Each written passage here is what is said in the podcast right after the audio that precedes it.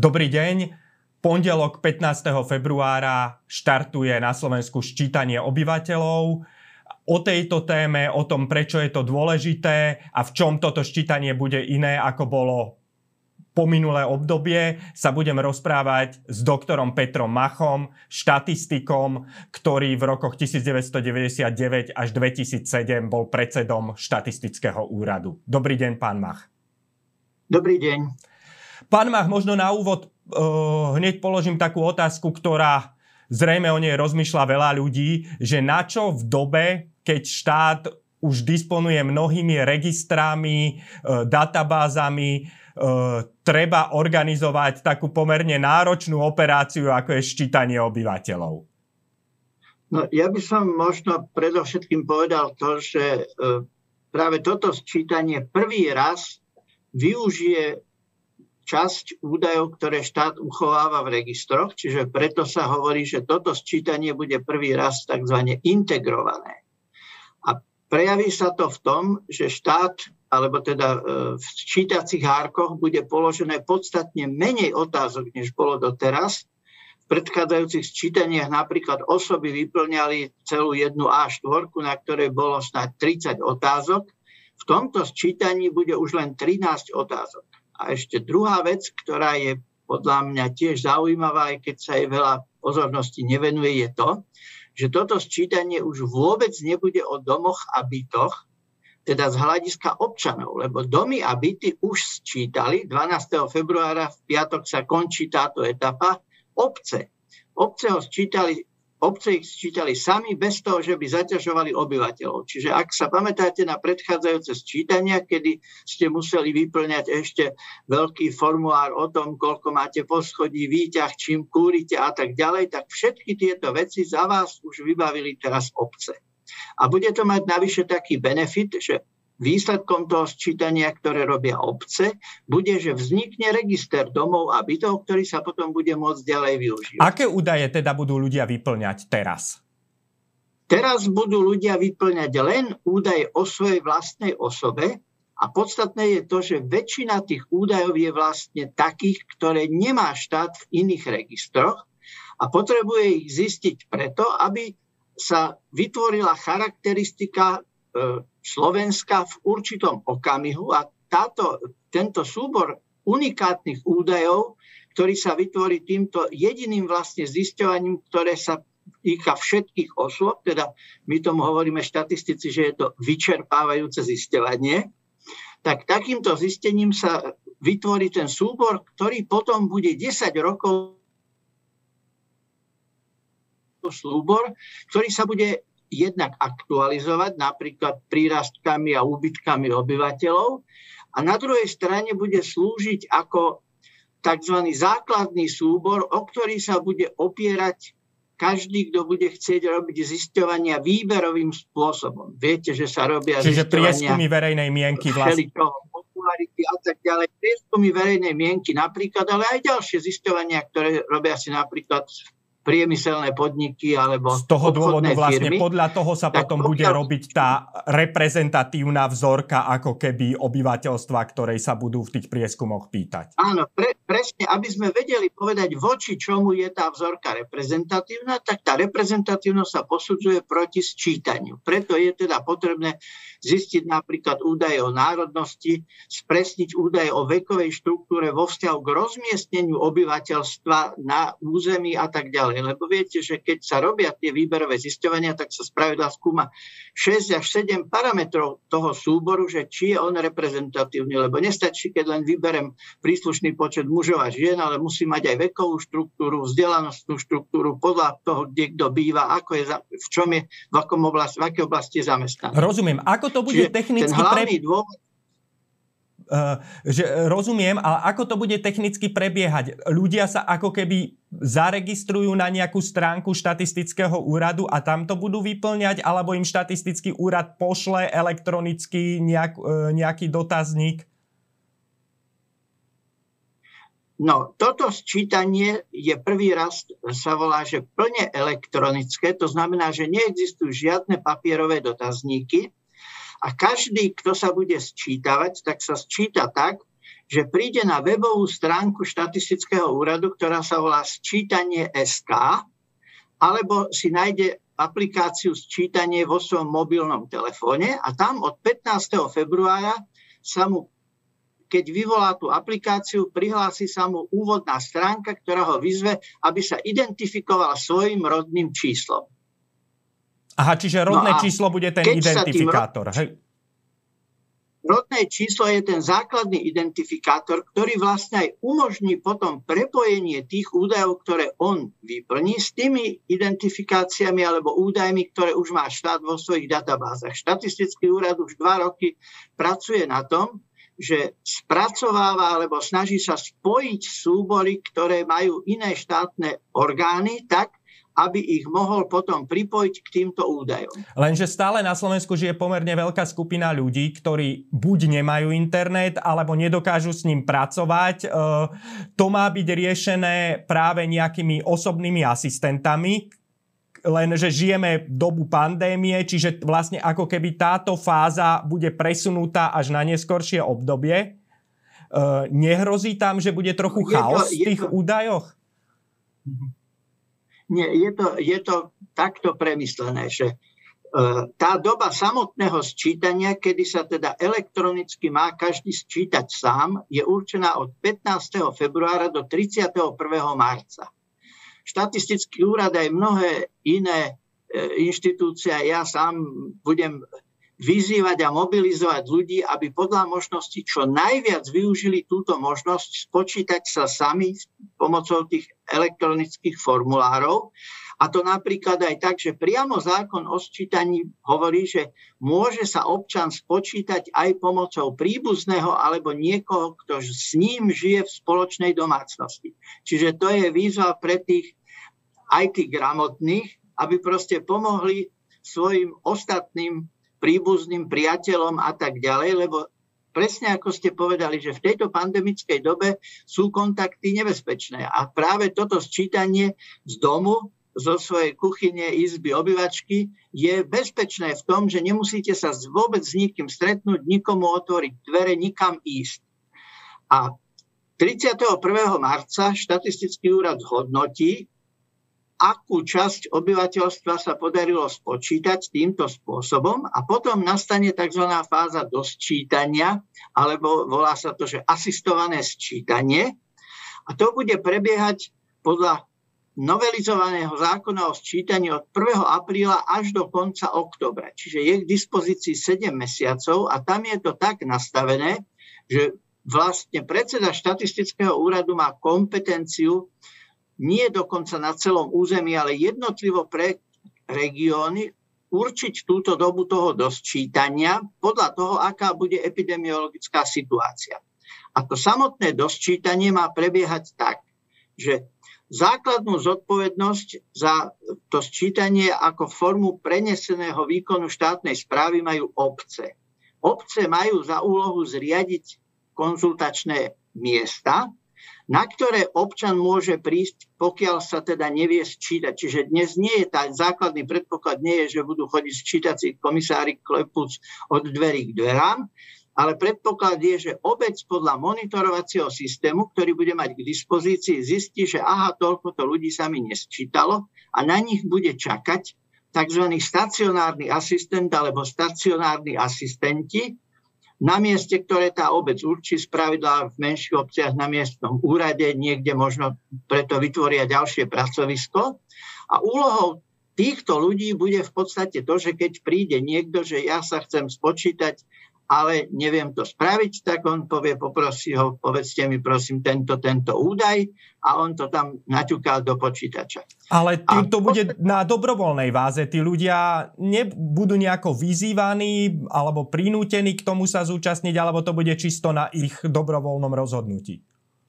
No, je to viac menej dobrovoľné, ale aby som bol úplne presný, tak je to tak, že sčítať sa je povinnosť občana, ktorá vyplýva priamo zo zákona, zo zákona o sčítaní. A tento raz, lebo e, predchádzajúce dva zákony o sčítaní síce túto povinnosť obsahovali, ale nemali k tomu sankciu. A tento zákon obsahuje dokonca aj sankciu, že obec môže, pokladá sa to za priestupok, v podstate nesčítať sa, obec môže zaň uložiť pokutu. Obec to bude vedieť z toho monitorovacieho systému, že mám týchto nesčítaných obyvateľov a obci na tom, aby sa ich obyvateľia sčítajú, záleží preto, lebo to má pre tú obec priame finančné dôsledky.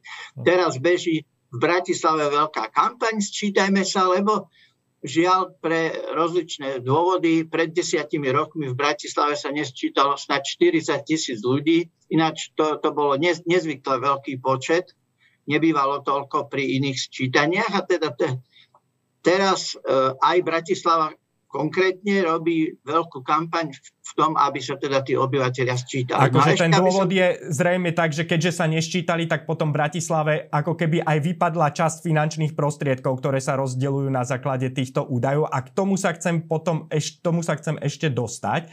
Ale chcem sa spýtať ešte takú vec, že uh, štát e, od ľudí, alebo sa ľudí pýta aj na ich národnosť a vierovýznanie v rámci ščítania. Na čo to vlastne potrebuje vedieť? No, e, národnosť a vierovýznanie sú typické dva také príklady údajov, ktoré žiadnym iným spôsobom štát nevie zistiť. V poriadku, ale nás, na čo to potrebuje? No potrebuje to na to, že u nás máme napríklad e, začnem národnosťou, zákon o používaní e, jazykov národnostných menšín a tento zákon napríklad určuje určité práva, ktoré tým menšinám, keď sa prihlásia k tej menšine, patria napríklad vo vzťahu k používaniu jazyka tejto menšiny v úradnom styku. A to, to je tak, že e, to je zákon z roku 1999 a ten zákon hovorí, že keď menšina má v obci aspoň 15% obyvateľov, tak má nárok používať jazyk v úradnom styku, ten jazyk menšiny v tej príslušnej obci. A je to tak, že dva krát po sebe, v dvoch po sebe idúcich sčítaniach musia tie menšiny tvoriť 15% a potom e, zoznam tých obcí, v ktorých je táto podmienka splnená, je napísané, že vydáva vláda nariadení. My máme naposledy takéto nariadenie z roku 2011, ale len pre zaujímavosť poviem, že na Slovensku je 2890 obcí, keď nezarátam za obce mestské časti Bratislavy a Košice, ale Bratislava a Košice zarátam len za jedno mesto. A z týchto 2890 obcí je v tom nariadení vlády 512 obcí uvedených takých, v ktorých má maďarská národnostná menšina právo používať tento svoj jazyk 18 ukrajinská, 68 rusínska, je 57 takých obcí, v ktorých je rómsky jazyk. A ako úplná perlička je, že existuje dokonca jedna obec, v ktorej majú právo nemecká menšina používať svoj jazyk, to je obec Kunešov v okrese Žiar nad Hronom. Mm-hmm. To, to je zaujímavé, ale zostaňme pri tej národnosti, lebo teraz sme boli v súvislosti s tým svetkami aj istej politickej kontroverzie, lebo poprvýkrát mala byť možnosť, že sa občania môžu prihlásiť k viacerým národnostiam. To dovtedy nebolo pri tých predchádzajúcich ščítaniach. Napadol to poslanec za Olano Gimeši, ktorý žiadal, aby bola uvedená, aby bola taká možnosť iba prihlásiť sa k jednej národnosti. E, na, na, nakoniec to zostalo tak, že sa budú môcť uh, ľudia prihlásiť k viacerým. Neurobi to ale práve táto možnosť trošku chaos tých údajov aj kvôli tým jazykovým právam alebo podobne? Že keď sa budú prihlasovať, jeden človek prihlási k viacerým národnostiam, neskreslí to tie dáta?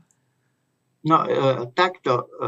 Štatistický úrad to nemá zo svojej vlastnej hlavy, ale to je požiadavka, ktorú vzniesli užívateľia dávnejšie pri príprave sčítania a o tejto problematike sa cez dva roky diskutovalo na odbornej úrovni, teda nie štatistici, lebo štatistici majú za úlohu zabezpečiť, aby sa tie dáta zozbierali a spracovali, ale úlohou štatistikov nie je až tak definovať presne, že aké dáta chceme zbierať.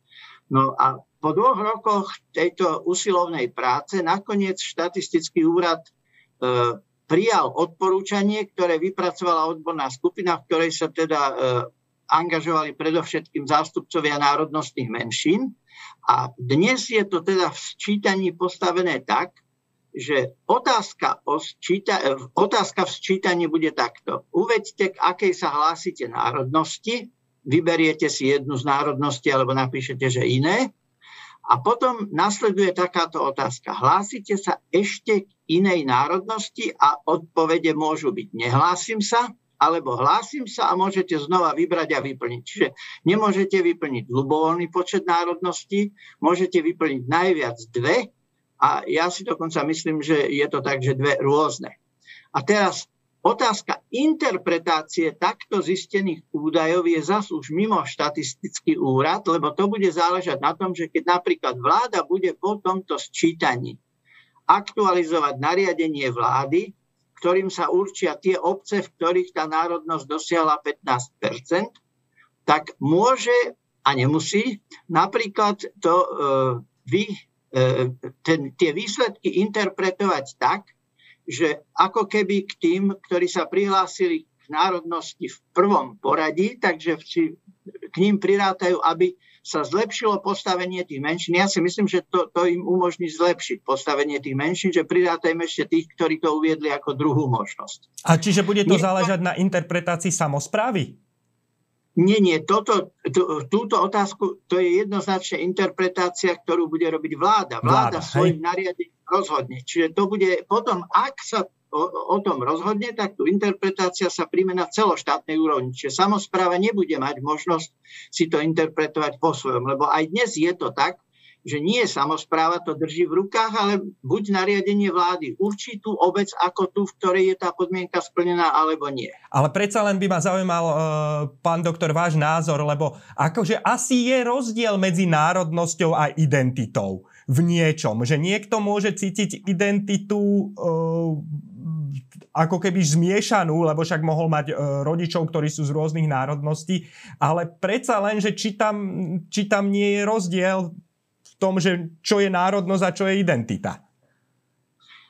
No to, to je naozaj komplikovaná otázka, ktorá je už nad štatistickými úvahami, lebo e, ja viem, že okolo toho sa robili veľké štúdie týkajúce sa multietnicity. E, ja e, osobne si myslím, že tá druhá možnosť je, je zaujímavá najmä v tom, že existujú dnes deti zo zmiešaných manželstiev. A je podľa mňa e, pre nich možno taká, že, že trošku sa im zjednoduší situácia, že nebudú sa doma v kuchyni dohadovať, že koho prihlásime na akú národnosť, alebo že kto je dominantný, lebo pokiaľ si akože chce každý z tých rodičov uchovať svoju národnosť a deťom by rád e, zjednodušil výber, tak bude mať teraz tú možnosť. No a e, pre zaujímavosť poviem, že túto možnosť tej, tej multietnicity, čiže zisťovania dvoch národností, využili napríklad v Českej republike v minulom sčítaní v roku 2011 a ak si dobre pamätám tie výsledky, tak zhruba 1,6 desatín z celkového počtu obyvateľov sa prihlásilo, že, že sa cítia multietnicky, čiže prihlásili sa viac než jednej národnosti. Uh, rozumiem. Uh Vlastne ďalším, ta, ďalším takým údajom je vierovýznanie, čiže e, to, e, to je dôležité e, pre štát vedieť prečo. Tiež kvôli rozdeleniu peňazí a No, e, ja ešte chvíľočku zostanem pri tých národnostiach, lebo my sme tu povedali, že prvá vec, pre ktorú vlastne, e, alebo prvá vec, ktorá je taká najviditeľnejšia zákonom pevne zafixovaná, je vlastne e, využívanie toho podielu národnosti v tom používaní jazyka. jazyka. Ale existuje mnoho ďalších oblastí, v ktorých sa o výsledky sčítania štát opiera pri formulácii svojich politík, napríklad rozdeľovanie času v televízii alebo podpora dotácie pre, pre menšiny. Ale práve tu aj pred nedávnom som počul minister kultúry, ktorá vysvetlovala, že tam sa to nevníma takým ako keby, že priamým spôsobom, lebo existuje istá potreba saturovať alebo podporiť aj tie menšiny, ktoré by to početne potom nevychádzalo, lebo keď chceme napríklad, aby sa tá multietnicita istým spôsobom podporila, tak tam nemôžem uplatniť priamy vzorec, že rozdelím to podľa percent a vám sa ujde pár eur. No a teraz sa teda prídeme k tomu zisťovaniu náboženstva. Tam je tiež tých dôvodov viacero, lebo však štát napríklad rovnako rozdeľuje čas na náboženské vysielanie napríklad. A pokiaľ ide teda o financie, tak treba povedať, že od 1. januára 2020 platí nový zákon o finančnej podpore činnosti cirkvy a náboženských spoločností. Tento zákon nahradil snáď 50 rokov starý zákon a tento zákon viaže podporu, ktorú štát poskytuje jednotlivým cirkvám na počet príslušníkov tej cirkvy zistených v sčítaní obyvateľov. Čiže to je jeden z tých dôvodov, kedy to určuje priamo zákon. A tu je e, zaujímavé to, že e, tá čiastka, ktorá sa má cirkvám rozdeľovať, bola pre rok 2019 určená priamo v zákone. A e, pre ďalšie roky je v zákone napísaný pomerne komplikovaný, ale vzorec, ktorý hovorí, že podpora by sa mala zvyšovať každý rok a to tak, že by sa 20% mala započítať inflácia a 80% by sa malo započítať zvýšenie platov vo verejnej sfére, lebo predtým v podstate sa vnímala tá podpora tak, že štát platil duchovných a aj dnes viac menej tá podpora štátu nie je na celú činnosť tej cirkvi, ale istým spôsobom sa predpokladá, že podstatná časť tých prostriedkov je určená práve na e, podporu platov duchovných. Čiže tá celková čiastka podľa tohoto zákona má rásť v závislosti od týchto dvoch parametrov a pre rozdielovanie medzi jednotlivými cirkvami sa vtedy použilo e, aktuálny stav zo sčítania, a teraz je priamo v zákone napísané, že ak sa počet veriacich zníži alebo zvýši, oproti predchádzajúcemu sčítaniu o viac ako 10% tým sa zrejme myslí to, že aby sa nejak kompenzovalo, povedzme, že štatistická chyba alebo niečo mm-hmm. také, tak príspevok štátu sa zvýši alebo zníži o jednu tretinu toho poklesu alebo prírastku. Čiže akákoľvek, ak tomu dobre rozumiem, akákoľvek zmena pri rozdeľovaní týchto prostriedkov sa dotkne len tých církví, ktoré ako keby v počte tých príslušníkov klesli alebo stúpli o viac ako 10% Áno, presne tak, že, že zmeny do 10% sa v podstate pokladajú ako keby že za štatistický výkyv a to, to je aj pochopiteľné. Ja som sa stretol vo viacerých prípadoch, kedy štát používa takéto parametre na financovanie. V Nemecku napríklad podpora politických strán sa dokonca počíta tak, že e, sa bere troje volieb po sebe. Ani nie, že podľa posledných volieb ako u nás, ale sa priemeruje troje volieb. Okrem, e, okrem vlastne tohto finančného dôvodu, aké sú ďalšie dôvody, pretože je dôležité prihlásiť sa napríklad k vierovýznaniu? No tak e, tu tie dôvody sú podľa mňa z, už nie z pohľadu štátu, ale z pohľadu mňa ako osoby, že v akej sa ja cítim polohe. Keď poviem priam biblicky, tak e, Kristus povedal, že kto mňa vyzná pred ľuďmi, toho ja vyznám pred môjim Otcom nebeským. A navyše teraz je to tak, že e, skutočne to štatistické zisťovanie je anonymné, to je úplne zaručené, čiže ani nie tak, ako že za komunistov sa niektorí báli, že keby som sa ja niekde prihlásil, čiže teraz není najmenší dôvod sa báť sa prihlásiť. A ja som dokonca pred predchádzajúcimi sčítaniami zaznamenal kampane, že neprihláste sa, lebo vám naparia cirkevnú daň. Takže to chcem e, znova zopakovať a ubezpečiť, že pokiaľ by taký koncept prišiel, že teda bude štát financo- že sa cirkvi budú financovať iné, na to sa dáta zo sčítania použiť nedajú. Moja dcéra žije v Bavorsku, pekne sa musí prihlásiť k svojej cirkvi a potom platí cirkevnú daň. Tam sa to, v Bavorsku sa to pokladá za, za spoločenskú povinnosť. Aj teraz vlastne môžeme sledovať rôzne kampane. Jednak jednotlivé cirkvy si robia kampane, aby, aby sa ľudia prihlásili. A jednak je tu aj kampaň, ktorá vyzýva ľudí, aby sa nehlásili k, k svojmu vierovýznaniu. Bolo to v takej intenzite e, aj, pred tými, aj pri tých predchádzajúcich ščítaniach? billboardy. A... Ja si myslím, že pri predchádzajúcom tá intenzita bola o niečo nižšia a to podľa mňa preto, že vtedy, a to, to mi na tej kampani možno najviac vadí, lebo ja kampane, ktoré pozývajú niečo urobiť a sú za, mám rád. Ale kampane, ktoré vyzývajú k tomu, že niečomu poškodiť, to sa mi zdá, že je dosť neférové a myslím si, že to je už začiarov, pretože cieľom toho je a to si organizátori tej kampane si neuvedomujú, že e, tým, keď e, vyzývajú ľudí k tomu, aby sa neprihlásili, tak v podstate ne, nepomôžu ostatným, lebo ja ten zákon o financovaní cirkvi rozumiem tak, že tá čiastka sa nezníži celkovo, ale zniží sa len niektorej z cirkví, ktorých počet príslušníkov klesne.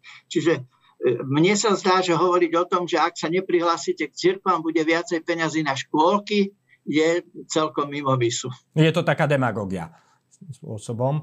E, ja sa ešte v tejto súvislosti mám jednu otázku, lebo s tou vierou, lebo ľudia sa vlastne e, podľa toho dotazníka, k tomu správne rozumiem, hlásia ku konkrét, nie celkom k viere, ale ku konkrétnej denominácii, ku konkrétnej církvi ale môže byť aj čas ľudí, ktorá akože sa považuje za veriacich, ale nedokáže sa proste prihlásiť ku nejakej konkrétnej denominácii. Nevypadnú títo ľudia ako keby z toho, z tej informácie o, keď už povieme, že o, o viere obyvateľov? No, e, pre týchto ľudí je tam taká dispozícia, že môžu povedať, že hlásim sa k náboženstvu a vyberú si církev, že iné. Aha. Čiže neprihlásiť sa k nejakej konkrétnej cirkvi, ale ku konkrétnej cirkvi, lebo ten zoznam tých cirkví je v podstate u nás ustanovený zákonom o slobode náboženskej viery, kde je, sú štátom uznané cirkvy vymenované a tu ešte štatistický úrad to rozšírilo nejaké 3 až 4 E, smery, ktoré existujú. To som si všimol, lebo napríklad, lebo na zozname štátom registrovaných církví tuším není e, islamská alebo moslimská nejaká obec, ale je možnosť v, sa prihlásiť tentokrát aj k islamskému vierovýznaniu. Uh, to, zrejme, to zrejme bolo spôsobené aj tým, že už istý počet tých ľudí tu žije a aby aj oni mali možnosť uh, sa nejakým spôsobom prihlásiť.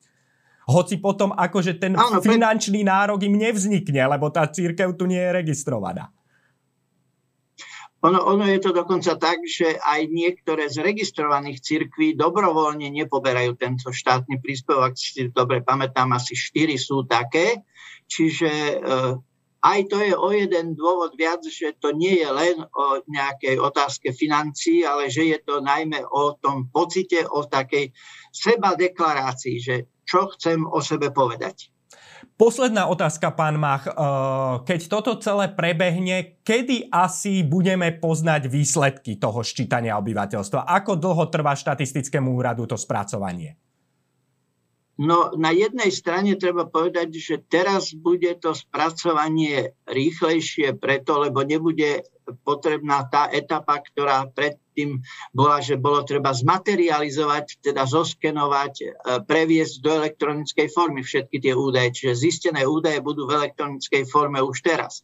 Ale samozrejme istý čas zabere tá konsolidácia, a druhý problém, ktorý podľa mňa čiastočne ovplyvní ten termín zverejnenia výsledkov súvisí práve s tým dosčítaním, že nevieme v túto chvíľu odhadnúť, že koľko bude potrebné, či bude treba využiť všetok ten čas až do konca októbra, aby sa dosčítali všetci tí chýbajúci obyvateľia, lebo za predpokladu, že by sa bolo bývalo sčítanie skončilo v marci, tak koncom tohto roku sa predpokladalo, že budú zverejnené tzv. prvé výsledky a v priebehu budúceho roku by sa mali postupne zverejňovať ďalšie výsledky. Čiže v túto chvíľu neviem, akým spôsobom je ten harmonogram zverejňovania výsledkov modifikovaný, ale ja predpokladám, že v priebehu takého jedného, jeden a pol roka sa dozvieme tie výsledky kompletne a to chcem poukázať na to, že naozaj dnes už štatistický úrad má také prostriedky, ktorými umožní, e, dokonca sa počíta, že tie údaje budú zverejňované aj v území na také, sa to volá, že kilometrové kocky, že budete vedieť proste získať tie informácie podrobnejšie. My sme sa v tých predchádzajúcich rokoch tešili, keď sa publikovali napríklad výsledky sčítania podľa obcí že som si mohol pozrieť v konkrétnej obci e, vekovú štruktúru, mohol som si pozrieť, ako je to s národnostnou štruktúrou, s náboženstvom a tak ďalej, koľko je tam ženatých, slobodných detí a tak ďalej. No a t- tieto všetky údaje budú teda k dispozícii rovnako a budú k tomu ešte k dispozícii aj tie e, územné kocky. Nehrozí nejaké zneužitie tých údajov? Oni sú potom ako keby e, archivované nejako s anonymizovanie, alebo a, e, ako sa s tým nakladá ďalej? Áno, to, to je vlastne e, ten základný prvok bezpečnosti spočíva v tom, že niektorí ľudia majú pochybnosť o tom, že je rodné číslo, ale treba povedať, že to rodné číslo je identifikátor, ktorý len umožní pospájať tie informácie a vo chvíli, keď tie informácie budú pospájané, tak prvá operácia bude, že to rodné číslo sa odtiaľ odstrihne, čiže ten záznam sa anonymizuje. A jednotlivé záznamy tak či tak budú k dispozícii len veľmi obmedzenému okruhu a to za prísnych podmienok niekedy pre vedecké účely a tak ďalej štatistický úrad vie poskytnúť tieto údaje, ale zásad, základná zásada je taká, že v nejakom prípade nie je možné poskytnúť dáta, ktoré by umožňovali priamu identifikáciu kohokoľvek, kto tie dáta poskytol. Čiže štát, a štatistický úrad, musím pochváliť však aj seba z minulosti, aj teraz akože do prítomnosti, že nemal taký incident, ako sme častejšie svedkami, že sa žiaľ teraz v poslednej dobe najmä, že dochádza k únikom informácií. Štatistický úrad to pokladá za vec profesionálnej cti, aj má to, myslím si, že technicky dobre zabezpečené, že nie je možné sa k tým dátam prebojovať a aj pokiaľ napríklad zamestnanci štatistického úradu, ktorí e, pracujú s tými dátami, tak sú viazaní mlčanlivosťou a rovnako zavezuje mlčanlivosti štatistický úrad aj tých asistentov, ktorí budú pomáhať, ktorí sa tiež takto dozvedia v podstate niekoľko tých osobných údajov, aj keď musím zdôrazniť, že naozaj ten dotazník je teraz taký by som povedal, že z toho hľadiska nekonfliktný, že nie sú tam prakticky žiadne údaje, ktoré by sa dali označiť, že sú citlivé. Na najvyš, ak by niekto pokladal za citlivý údaj, že kedy sa naposledy oženil. Pán doktor, ďakujem vám veľmi pekne, že ste si našli čas na túto diskusiu a ďakujem aj divákom. Dovidenia. Tešilo ma, dovidenia. Dovidenia.